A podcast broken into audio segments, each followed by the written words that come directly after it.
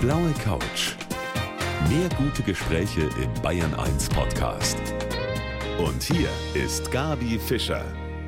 Unser Talk jeden Abend zwischen sieben und acht. Und ich hatte hier schon eine ganze Menge Menschen, die ganz verrückte Ideen hatten. Und genauso einen Menschen habe ich auch heute wieder hier sitzen. Es ist ein Kollege hier vom BR, der häufig irgendwas macht mit Sport. Herzlich willkommen, Bernd Uwe Gutknecht. Hallo, liebe Gabi. Bernd Uwe. Du bist ja nicht nur bei wichtigen Sportevents dabei, sondern du bist auch selber ein Supersportler und hast dir was Irres ausgedacht. Vorletztes Jahr war das schon. Da hast du gesagt, okay, ich mache zehn Marathons in zehn Disziplinen und das Ganze nicht in zehn Jahren, wie vielleicht ich das machen würde, sondern in zehn Monaten. Und du hast es auch geschafft. Also du hast eine Menge Geschichten darüber zu erzählen. Aber bevor wir jetzt starten damit, möchte ich mal wissen, sportlich gesehen ist klar, bist du topfit. Was macht das so im Kopf mit einem, wenn man sowas auch schafft?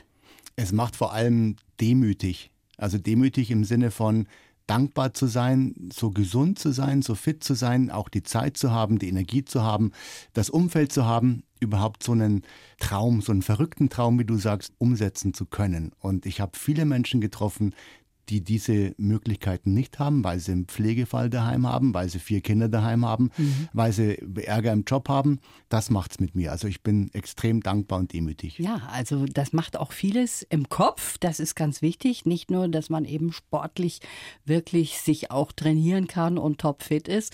Und all die Geschichten, die du da erlebt hast, darüber werden wir sprechen. Ich freue mich sehr auf die kommende Stunde. Ich mich auch. Sie kennen den Namen von meinem heutigen Gast, dem Bernd Uwe Gutknecht, der hier bei mir auf der blauen Couch sitzt. Er ist eigentlich eher so in der Abteilung Sport tätig, aber eben hat er sich was ganz Tolles ausgedacht, nämlich zehn Marathons in zehn verschiedenen Disziplinen auch. Also ein dickes Ding und das auch noch in zehn Monaten. Und dein Arzt, Bernd Uwe, der hat gesagt, tu's nicht. und du hast es trotzdem gemacht. Ja, er war sehr skeptisch, ähm, ob das für den Herzmuskel vor allem eine gute Idee ist. Der Herzmuskel ist ja auch nur ein Muskel. Und das Problem ist, dass man einen Wadenkrampf, den spürt man, dann hört man auf zu laufen oder zu radeln die Probleme, die ein Herzmuskel hat, die spürt man nicht. Beziehungsweise wenn man sie spürt, ist es zu spät. Deswegen war er kein Fan davon, hat aber dann irgendwann auch dank meiner Vorgeschichte, ich habe ein paar Triathlons gemacht, mhm. gemeint, okay, in einem ruhigen Tempo alles zu machen, das könnte klappen. Daumen hoch, gehen wir es an zusammen. Also du bist jetzt nicht von 0 auf 100 gestartet, das muss man schon auch sagen. Du hast vorher schon Triathlons gemacht, also Sport ist schon auch dein dickes Ding, nicht nur beruflich, ne? Also ich habe als Kind immer Sport gemacht. Ich habe irgendwann mal Sport studiert und habe, wie gesagt, ein paar Ironman-Distanzen gemacht. Ja, also ich hatte die Voraussetzungen. Ich habe auch viele dieser Sportarten, in denen ich jetzt die Marathons absolviert habe, schon mal ausprobiert, mal einen Halbmarathon gemacht, einen Testwettkampf. Also ich wäre auch eine schlechte Idee gewesen, da komplett unbeleckt mhm. reinzugehen. Ja klar, mal so ein Ironman so nebenbei, nicht schlecht. ja, was haben wir da alles im Angebot bei den zehn verschiedenen Sportarten? Kanu, Langlauf, Nordic Walk, Walken, Rennrad, Schwimmen, Dolomitenlauf, Eisschnelllauf, Mozartlauf, Mountainbiking, Inline-Skating, was habe ich jetzt vergessen? Trailrun, glaube ich noch, also Berglauf quasi. Bike-Rennrad, ja, ja, war doch eine schöne, war alles, Liste. Ja. ja. das ist äh, ein bunter Strauß an Disziplinen. Was war denn deine Lieblingsdisziplin? Das Ankommen im Ziel. Also, Sehr schön. also wir machen alle Sportarten Spaß. Es gibt nichts, was jetzt irgendwie mich abstoßen würde. Es gibt welche, die mache ich besonders gern, zum Beispiel mhm. Rennradeln. Es macht ein bisschen weniger Spaß jetzt bei minus 15 Grad Eis zu laufen, sechs Stunden lang. Das war jetzt nicht so prickelnd. Aber ansonsten, also haben wir alle viel Spaß gemacht. Bis zu Stunde drei, sage ich mal. Und ab dann wird's egal worauf du sitzt oder was du an den Schuhen hast, immer zäh und mühsam und hart und es tut irgendwas weh. Also du hast schon gesagt, da sind natürlich extreme Situationen, auch wettertechnisch, Kälte, Wärme, Hitze, Regen, Schnee, alles war geboten in den zehn Monaten, oder? Ich habe die Klimaverhältnisse in äh, Bayern voll ausgenutzt. Ne? Also die ganze Skala. Die ganze Skala. Also das Kälteste waren eben so gefühlt minus 20 Grad auf dem Eis. Das heißeste waren so plus 35 Grad im Kajak. Und dazwischen gab es auch mal so einen Dauerregen beim Rennradmarathon. Es gab äh, also oh, wirklich alles. Das klingt ganz, ganz toll, muss ich sagen. Gibt es da auch mal bei dir als jemand, das ist immer so eine Frage, die Sportler sagen natürlich, was stellt die diese Frage? Ist doch klar, ich will ans Ziel kommen. Aber manchmal denkt man vielleicht doch, oh, jetzt würde ich gerne aufgeben. Hat es das bei dir auch schon gegeben? Nee, ehrlich gesagt nicht. Also ich wusste, ich werde das irgendwie durchziehen, mhm. egal wie sehr meine Oberschenkel jetzt wehtun beim Berglaufen oder die Schultern beim Paddeln. Ich habe mir das von vornherein vorgenommen und ich habe auch noch nie in meinem Leben einen Wettkampf abgebrochen. Also irgendwie habe ich schon diese mentale Stärke zu sagen, egal wie viel Muskelkater und das Kreuz tut weh oder was auch immer, ich habe Blasen an den Händen oder mhm. an den Füßen, egal. Also Schmerzen kommen automatisch bei einem Marathon, das wird jeder bestätigen können. Es gibt so einen kleinen Trick, wenn man die Schmerzen erwartet und quasi begrüßt und sagt, hallo Muskelkater, schön, dass du da bist, ab jetzt machen wir den Marathon zusammen zu Ende, also sich nicht so überraschen lässt von ja. diesen Schmerzen, dann geht das. Dann geht das, meinst du? Also man weiß, er kommt, aber man muss ihn auch annehmen quasi. Er begleitet einen dann bis zum Schluss. Er geht ja nicht mehr weg, der ne? Das ist das nee, Blöde nee. an der guter, Sache. Ist ein guter Freund. Ja, ja, genau. Jetzt ist das Schwierige natürlich dieses Umswitchen auch gewesen wahrscheinlich, ne? Weil du ja in kürzester Zeit dich schon auf das nächste dann vorbereiten musstest? Das kürzeste war zwischen einem Langlaufmarathon und einem Eislaufmarathon vier Ruhetage. Das ist natürlich wahnsinnig wenig, um ja. sich zu regenerieren, geschweige denn vorzubereiten. Aber das habe ich letztlich in den Monaten davor trainiert, eben möglichst schnell regenerieren mhm. und so einen Marathon machen zu können, egal in welcher Sportart, dass ich auch keine große Pause brauche, weil ich hatte keine Zeit zum Pausieren. Ja, klar. Das musst du aber erstmal deinem Körper sagen, ne? Das musst du ihm immer wieder mitteilen, ja, und einfach auch üben. Also ja. es sah dann so aus, dass ich halt an so einem richtigen Trainingstag fünf, sechs Stunden unterwegs war. Zuerst ein bisschen Mountainbiken, dann ein bisschen Trailrun, dann noch locker drei Kilometer schwimmen. Ähm, und dann gewöhnt man sich schon dran. Du hast eben auch schon von Eislauf gesprochen und allem Möglichen. Das hört sich so an, man muss ja dann im Grunde genommen auch die Ausrüstung für alle Sportarten haben, ne? Ja, und da ich jetzt nicht mein ganzes Vermögen dafür aufwenden wollte, habe ich mir viel geliehen. Also zum Beispiel ein Kajak geliehen, ein Mountainbike geliehen und ja, irgendwie habe ich das dann schon zusammengesammelt. Beim Eislaufen, da hast du eben auch schon davon gesprochen, da waren extreme Wetterverhältnisse. Was muss man da haben? Also ich hatte so Schlittschuhe, die eigentlich keine Schlittschuhe sind, weil die richtigen Rennschlittschuhe, die kann ein Anfänger wie ich gar nicht laufen, da ja. knickt man um. Sondern es gibt ein System, da nimmt man seine Langlaufstiefel, die gehen über den Knöchel, sind also sehr stabil und kann unten an diese Langlaufstiefel eine Rennkufe hinmontieren Ach. über eine Langlaufbindung. Das heißt, man hat diese lange Kufe, die man eben braucht zum mhm. gerade Auslaufen, zum Schnelllaufen, aber den Halt von einem Langlaufschuh. War ja. sehr einfach dann zu laufen mal einfach zu laufen. Ich denke mir gerade, dann äh, den Marathon damit zu machen, das ist auch nicht gerade so einfach, aber du hast da keine Probleme gehabt. Technisch war es eben einfach, das kann wirklich jeder. Also wenn man ein bisschen langlaufen kann, mhm. dann kann man da auch Eis laufen. Aber wie gesagt, also das Problem geht dann irgendwann bei Stunde drei an, wenn man halt durchgefroren ist, wenn man seine Oberschenkel nicht mehr spürt und durch diese nach vorne geneigte Oberkörperhaltung, um quasi aus dem Wind zu kommen. Das geht furchtbar aufs untere Kreuz, auf den Rücken. Und die letzten drei Stunden, die waren dann nicht mehr so angenehm. Aber wie gesagt, das gehört dazu. Das gehört dazu. Das sagst du jetzt einfach mal so. Also ich finde das eine verrückte Idee. Aber da können wir noch wunderbar drüber sprechen. Da gibt es noch viele Geschichten, die du uns zu erzählen hast. Der Bernd Uwe Gutknecht bei mir hier heute auf der blauen Couch. Also ich muss immer noch sagen, das ist so eine verrückte Sache, über die wir hier sprechen, die mein Kollege, der Bernd Uwe Gutknecht, gemacht hat. Journalist, aber auch ein sehr aktiver Sportler. Zehn Marathons in zehn verschiedenen Sportarten. Und das auch noch in zehn Monaten. Wir haben schon gerade eben gehört, Bernd Uwe, der Arzt hat ja erstmal abgeraten. Die Mutter hat sich Sorgen gemacht. Deine Freundin ist selber Sportlerin, die hat sicher ein großes Verständnis dafür auch gehabt. Und eigentlich war es dein älterer Bruder, der dich da auf diese Idee gebracht hat. Also mein älterer Bruder hat mich generell zum Sport gebracht. Er war viel älter, 15 Jahre älter, hat mich früh zum Fußball gebracht, aufs Rennrad gesetzt und so weiter. Also er war, was meinen Sport angeht, sehr, sehr wichtig. Er wurde vor ein paar Jahren dann schwer krank, ist an Leukämie erkrankt und ich konnte ihm zweimal Stammzellen spenden, leider ohne Erfolg. Hat es nicht überlebt. Mhm und hat aber in einem langen Gespräch, das ich mit ihm ein paar Wochen vor seinem Tod geführt habe und ihn, den älteren Bruder, gefragt habe, was rätst du mir denn für mein Leben und was hättest du vielleicht noch ein bisschen anders gemacht, hat er gemeint, wenn du irgendwelche Träume hast, Wünsche hast, schieb die nicht auf, sondern mach sie, mach sie jetzt, mhm. ja, und das war dann letztlich der ausschlaggebende Moment, zu sagen, ich habe diesen Traum mit den zehn Marathons. Ich warte jetzt nicht, bis ich 70 bin, ich mache es jetzt. Ja, also sehr schön, auch sehr berührend, diese Geschichte, die du dazu erzählst. Ich habe jetzt hier einen Lebenslauf für dich. Da bin ich mal gespannt, wie ein Kollege den vorliest, den wir da so ordentlich zusammengeschrieben haben. Wenn du den mal bitte vorliest, Bernd Uwe. Ich heiße Bernd-Uwe Gutknecht und ich bin ein durchtrainierter Rumtreiber. Als Reporter bin ich in der ganzen Welt unterwegs, besonders gerne dort, wo man als Tourist nicht hinkommt. Als Ausdauersportler liebe ich es, die Natur und die Elemente unmittelbar zu spüren.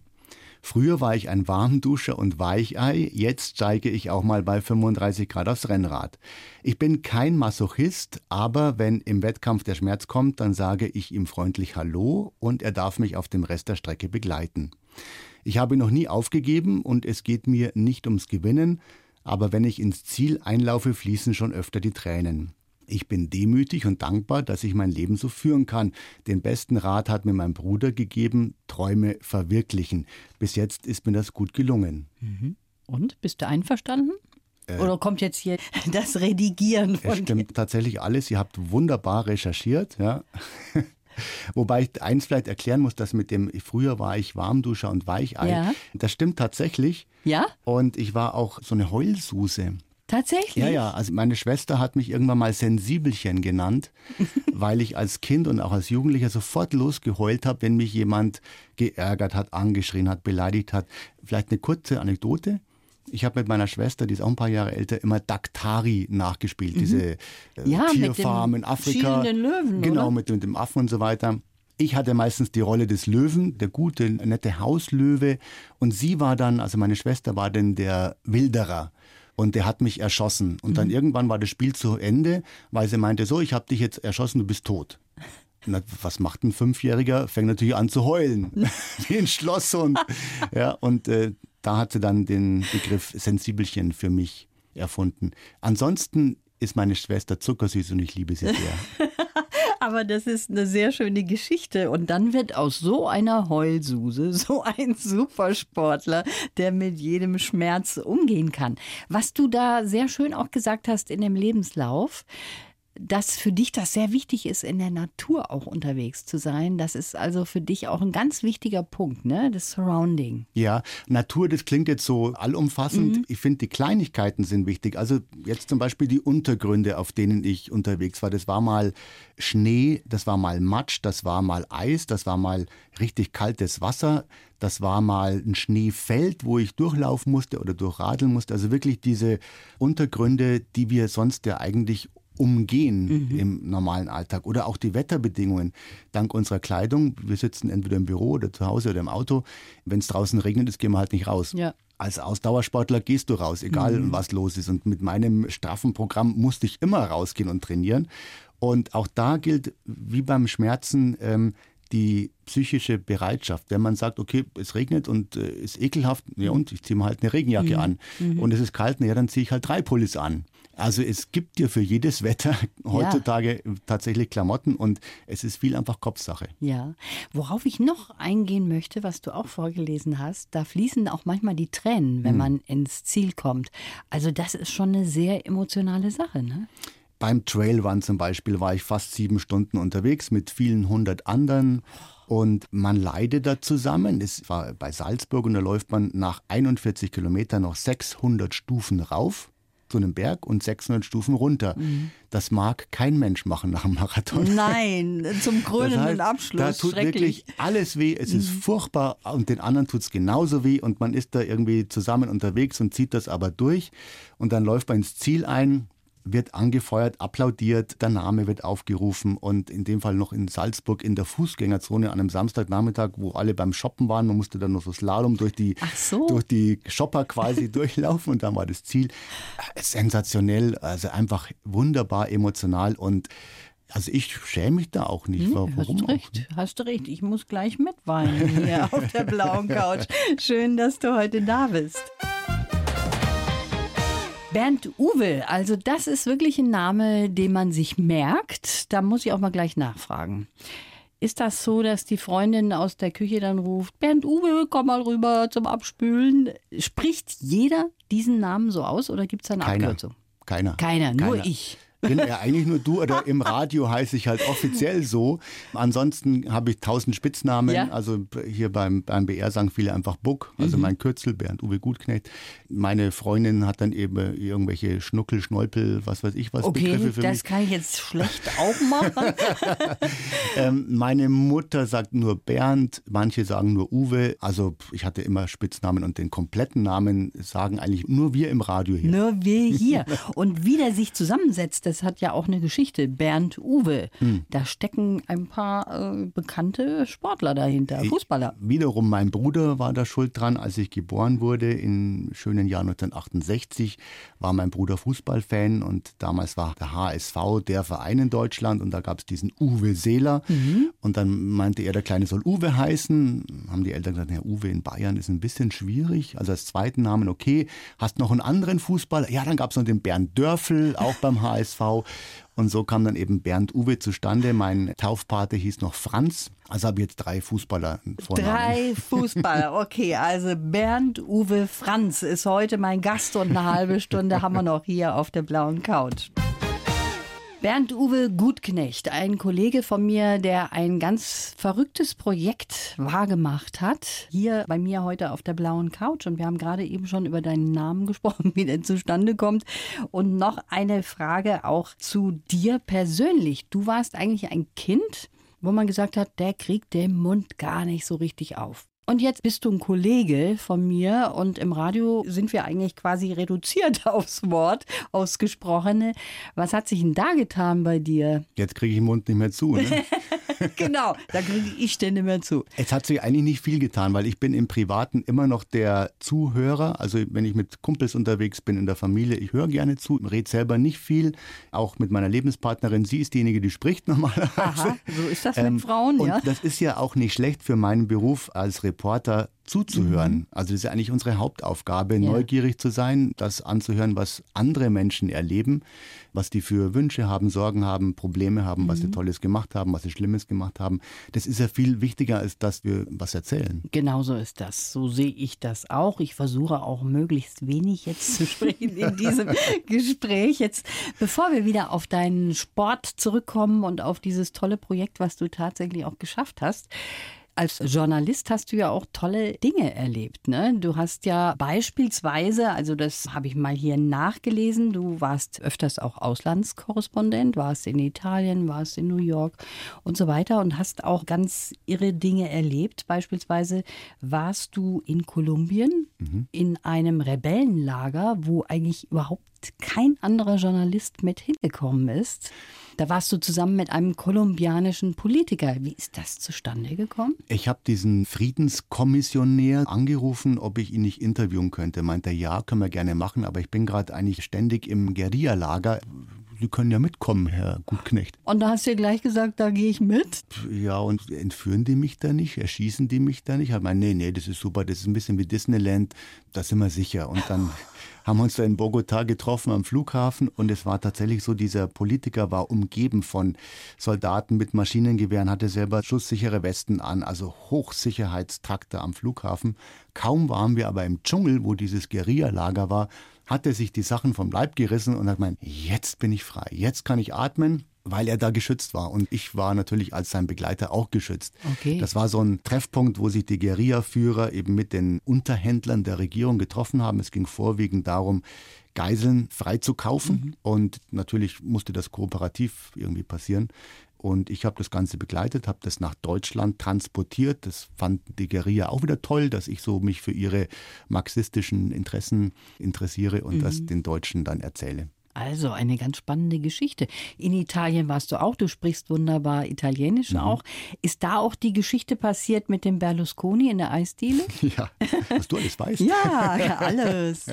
ja, das war auch ganz nett. Er hat Wahlkampf gemacht damals und ich hatte Kumpels, die haben eine Eisdiele betrieben in der Nähe von Mailand und die meinten irgendwann, als am Samstag kommt Berlusconi, isst für die Kameras irgendwelches Eis und hält dann eine Rede. Und dann habe ich gemeint, ja Mensch, da muss ich unbedingt hin. Dann haben sie gemeint, ja komm doch hinter den Tresen, dann wirst du auf jeden Fall ihm das Mikro hinhalten können, weil ansonsten ganzen Kameras und Sicherheitsleute und so weiter.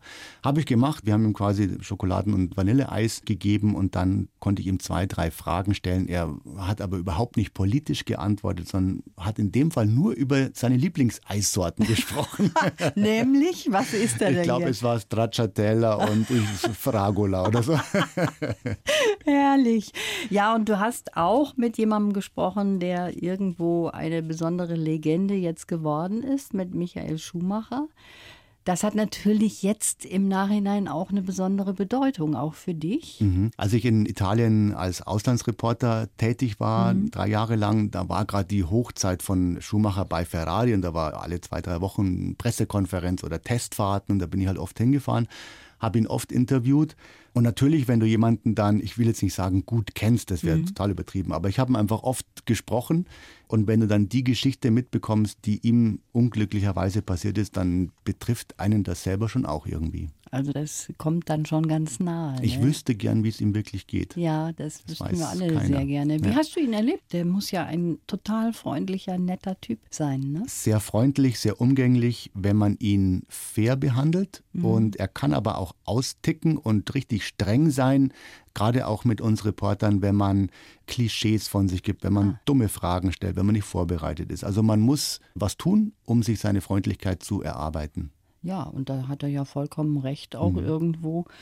Aber das wäre natürlich für uns alle schön, wenn wir wüssten, wie es ihm geht. Ja, wir machen jetzt weiter. Du kennst so viele Sprachen. Wie viele Sprachen sprichst du eigentlich? Also Englisch, Italienisch, Französisch, Spanisch, ein bisschen Portugiesisch. Oh, du wie wollen wir weitermachen hier auf der blauen Lata Couch? Latein, dir was Latein können wir noch machen. ganz schlecht. Großes Latinum. Das Kleine. Also von daher machen wir Deutsch gleich weiter hier auf der blauen Couch.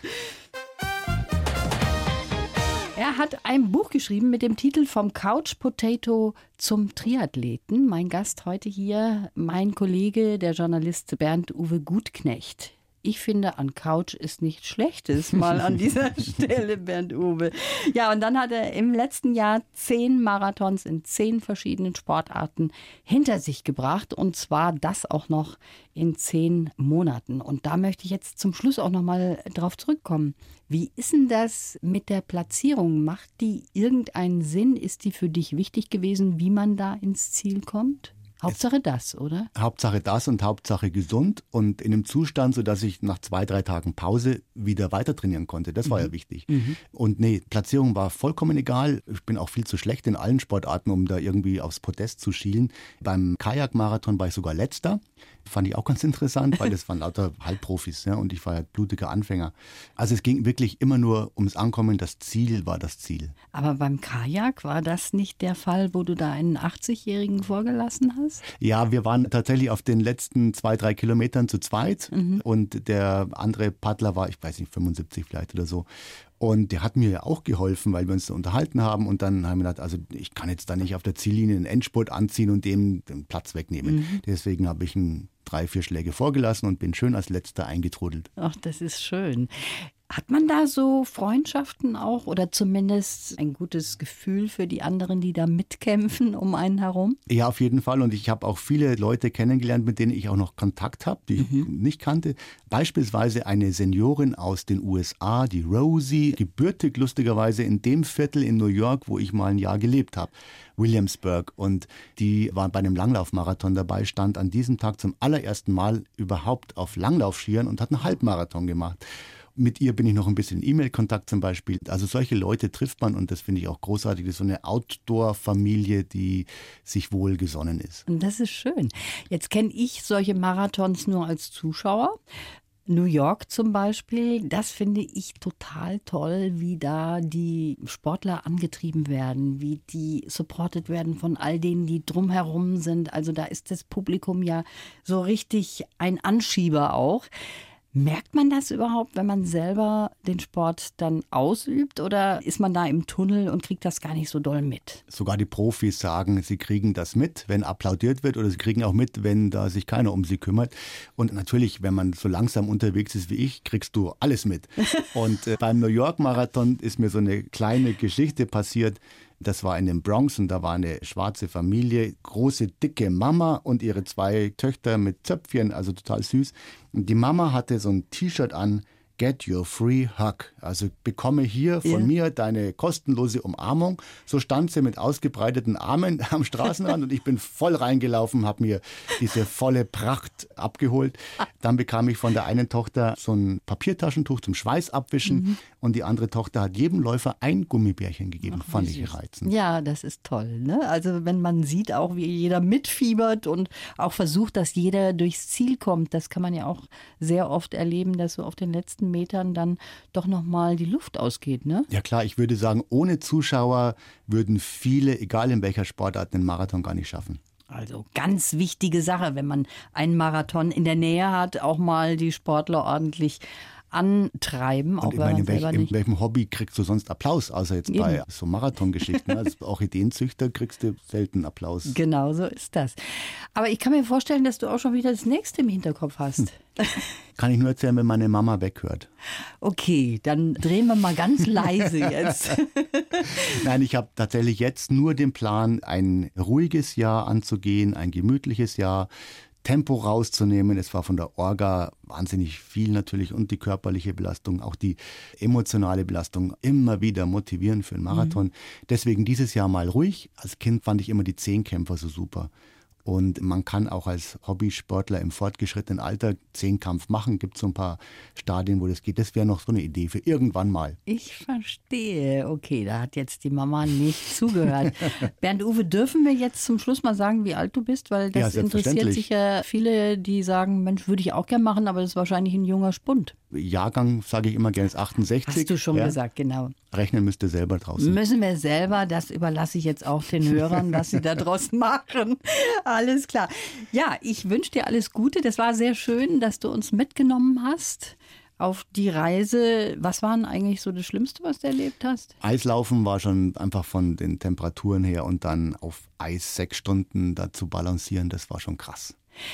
Da ist natürlich bei mir immer so ein riesengroßer Schweinehund, den ich in mir drin habe. Wenn ich irgendwas mir vornehme, der sagt, ach nö, leg mal lieber deine Füße auf die Couch, da sind wir ja jetzt auch, und lehn dich zurück. Wie kann man den überwinden, wenn man dann keinen Bock mehr hat, wenn es anstrengend wird? Nicht überwinden, sondern rauslassen, an die Leine nehmen und mit zum Joggen nehmen.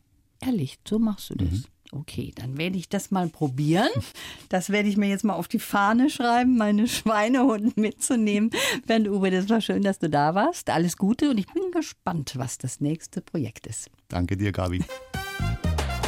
Die blaue Couch. Der Bayern 1 Talk als Podcast. Natürlich auch im Radio. Montag bis Donnerstag ab 19 Uhr.